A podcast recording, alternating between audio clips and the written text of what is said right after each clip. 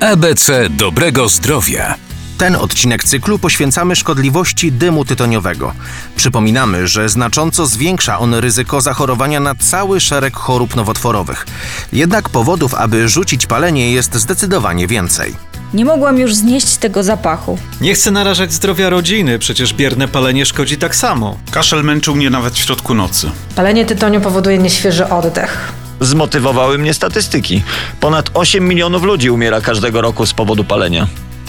Nie zwlekajmy zatem z decyzją o rzuceniu tego nałogu, ponieważ korzyści są niemal natychmiastowe i długofalowe. Już po 20 minutach spada tętno, a po 24 godzinach zmniejsza się ryzyko ostrego zawału serca. Płuca osób, którym udało się wygrać z nałogiem, także się oczyszczają. Po 15 latach ryzyko zachorowania na raka płuca u byłego palacza jest porównywalne do ryzyka u osoby, która nigdy nie paliła. Dlatego warto podjąć trud rzucenia nałogu. Wsparciem w tej decyzji może być nie tylko rodzina, ale także poradnie zdrowia, telefony zaufania czy profesjonalne serwisy internetowe. Kampania społeczna Planuje Długie Życie realizowana w ramach Narodowej Strategii Onkologicznej we współpracy z Ministrem Zdrowia.